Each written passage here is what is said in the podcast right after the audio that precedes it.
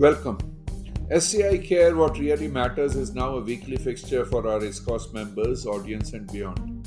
With this podcast series, we aim to engage with our members and entice non members to join our conversation while sharing the insights and experiences of experts from the field of SCI care from all over the world. Each week, we'll complement our weekly podcast episodes with a bonus track edition featuring a guest from a special interest group to add to our weekly discussion. So, welcome to SCI Care What Really Matters Bite Size. This week, we published our seventh episode of our podcast series with a lively and insightful discussion with Professor Stanley Ducharme and Dr. Jane Duff on overcoming adversity after spinal cord injury, a positive psychology perspective. To follow on from this discussion, we pose the following question to our guest today, Dr. Susan Charlifue from Quality of Life Special Interest Group. How does psychological health affect the quality of life of persons with spinal cord injury? What are the other factors which have an impact on the quality of life of such individuals? Dr. Charlie Charlifue is co-principal investigator of the SCI model system at Craig Hospital. She has coordinated several SCI research clinical trials. She is the principal investigator for both NIDILRR Craig H. Nielsen Foundation and Department of Defense SCI grants. In 2016, she was awarded the Society Medal from ISCOS for her outstanding contribution to the prevention as well as rehabilitation of spinal cord injury and related research. Here is what Susie has to say. It's very difficult to separate out psychological health from all the other factors because quality of life is made up of so many things in our lives. It's our physical health, it's our emotional well being, in addition to how we view ourselves psychologically. Now, keep in mind, I'm not a psychologist, so I'm giving you a sociologist viewpoint. I think the other important thing for quality of life, and we are certainly seeing this now, is social health. I think we probably have all experienced a bit of a decline or a change in our perceived quality of life due to the social isolation many of us are having to experience. And when you think about people with spinal cord injuries, they're often socially isolated, at least in the early stages of their injury while they're in hospital getting rehabilitation. They may be separated from their friends and families. But once they return home, they experience tremendous changes. Former friends may have dropped off the face of the earth for them. They have to establish new friendships, new linkages. So their social health is just as important as their perceived psychological health. There have been many studies that have looked at quality of life in people with spinal cord injury. And one interesting factor that we found in one of our studies on aging with spinal cord injury is that while physical health tended to decline over the years, which would be expected, and sometimes other aspects of health might have declined, quality of life did seem to be fairly stable in the later years. And we think that might be a factor of people having adapted their lives so they're not engaging in activities that would be difficult or pose barriers and therefore negatively impact their quality of life. They may have reset their priorities. They may find that other things are more important in their lives now that they're older. I think that's true for any aging individual, but for spinal cord injury in particular.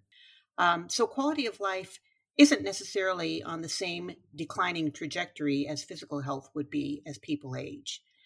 Early on, immediately after the injury, and when people first return home, we do find the quality of life can be pretty variable. Some people just have a really hard time adjusting. We find that there's kind of a critical stage in that first six months to a year after people return home.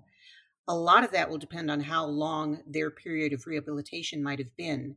At least in the United States, rehabilitation is very, very short. In some cases, it may be as short as 20 to 30 days in hospital before people are sent home. That's pretty tough. People haven't even adjusted to their physical changes from the injury, much less getting their heads around what their quality of life might be now that they have these massive physical changes. Quality of life is affected by so many different factors. We can't just separate out the psychological aspect from anything else. One of my key areas of interest has been studying family members, family caregivers of people with spinal cord injury. And even when a person isn't providing direct hands on care, they may not be helping out with bowel and bladder management. They may not have to be involved with transfers and things like that. But just living with someone with a spinal cord injury can be stressful on the family. And as we all know, a spinal cord injury doesn't just affect the person with the injury, it affects the entire family and it affects the community if it's a small, tight knit community. Family members sometimes feel guilt, they feel anger, they suffer some injuries of their own if they are having to do some heavy physical work, such as transfers or lifting wheelchairs into vehicles and things like that. That difficulty that the family members have can very easily reflect back to the person with the spinal cord injury and vice versa. Basically, a happy couple together is probably going to do much better than when one or the other is distressed or upset we are looking at ways to intervene with both the person with spinal cord injury and their family caregivers. We've developed some programs that help people develop self efficacy skills and help them learn to cope with some of the negatives and view things in a more positive way. Based on positive psychology principles. We're doing that for people with spinal cord injury as well as for their family caregivers. And we are still analyzing some of those results, so I can't really tell you about that at the moment. But the trends are that this six week course of developing self efficacy skills can make improvements in people, both the caregivers and the people with spinal cord injury. Caregivers tend to neglect their own health and their own needs because they feel very obligated and invested in ensuring that their loved one with a spinal cord injury is doing well. We also find that it's difficult for family caregivers to relinquish some of their duties to hired assistants Hired assistants can be kind of inconsistent, um, can be variable. They may not have all the training that they need. And family members often feel that they can do it better, but it does take an emotional and physical toll on them at times. And that can reflect back on the person with the spinal cord injury. It's imperative that we keep the caregivers healthy and happy and able to do what they need to do because if their health fails, the health of their loved one with spinal cord injury is also likely to fail. And we don't want to see people with spinal cord injuries end up in residential settings like nursing homes or long term care facilities if we don't have to. It's best for people to be back home with their families, with their community. And so we are trying to do what we can. I think everybody in rehab tries to do what we can to maximize the potential of somebody returning back to their life as it was before the injury as closely as possible. So I think the main point that I would like to emphasize is that while the physical rehabilitation aspects of helping a person with spinal cord injury learn to live with their injury and learn new techniques for doing things, it's equally important and possibly even more important to address their emotional and psychological and social needs. During rehabilitation, people may not be ready to hear it yet. They may think everything's fine. They won't know what to expect when they go home but we at least need to introduce the concept that their quality of life hinges on a variety of factors, including the health and well being of their family members. When we can involve family during rehabilitation as much as possible, it's always a benefit for everybody in the family. When we can bring people back into their communities while they're in the rehabilitation program, do outings to the community or do things where they are refamiliarizing themselves with their life as it was before the injury that can always be beneficial. But we can't neglect their emotional and psychological and social health. In addition, we need to obviously focus on the physical skills that they need to have transfer training, managing bowel, bladder, skin, respiratory issues. But we have to also balance this very well with their perceived quality of life as it is during rehab and as it will potentially be once they return home. I do hope you have enjoyed the fourth episode of our bite size episode.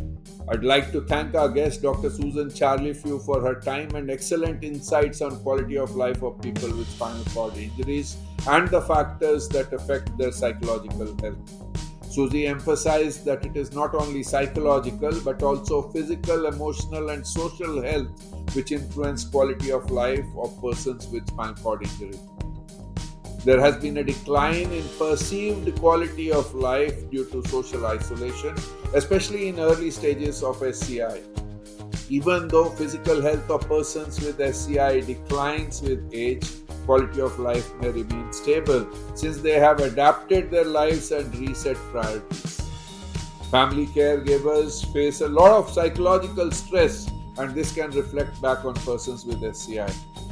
Thus, though physical rehabilitation is important for an optimum quality of life, it is equally important to address emotional, psychological, as well as social needs and the health of family members. I, Dr. Chhabra, have been your host. Thank you for listening.